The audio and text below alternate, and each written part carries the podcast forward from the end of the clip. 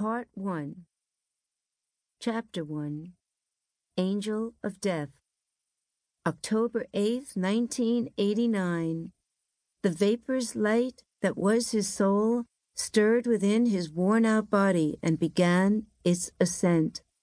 By some primeval sacred knowledge, Matty recognized the moment, and he prayed. He prayed for another breath, one more breath, Suddenly the angel of death appeared in the room and drew near the bed. Why, Matthew Vale, do you require another breath?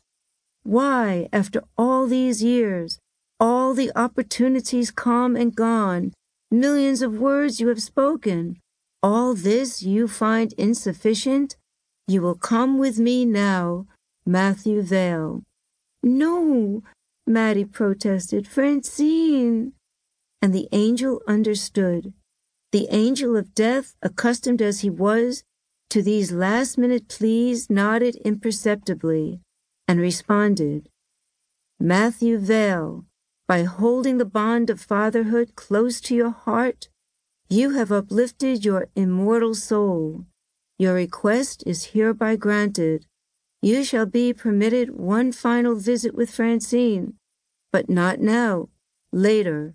Now you will come with me. Abruptly, Matty's consciousness changed, and memories, beginning with his first, were revealed to him in the form of moving pictures right before his eyes. Not even one complete second had elapsed since the angel had first encountered Matty lying in the well-kept bed, engulfed in pain. Now, Matthew Vale, you will come with me. The angel's intentions were clear, and his luminous presence obscured for Matty everything in the room. Even the walls seemed to fall away.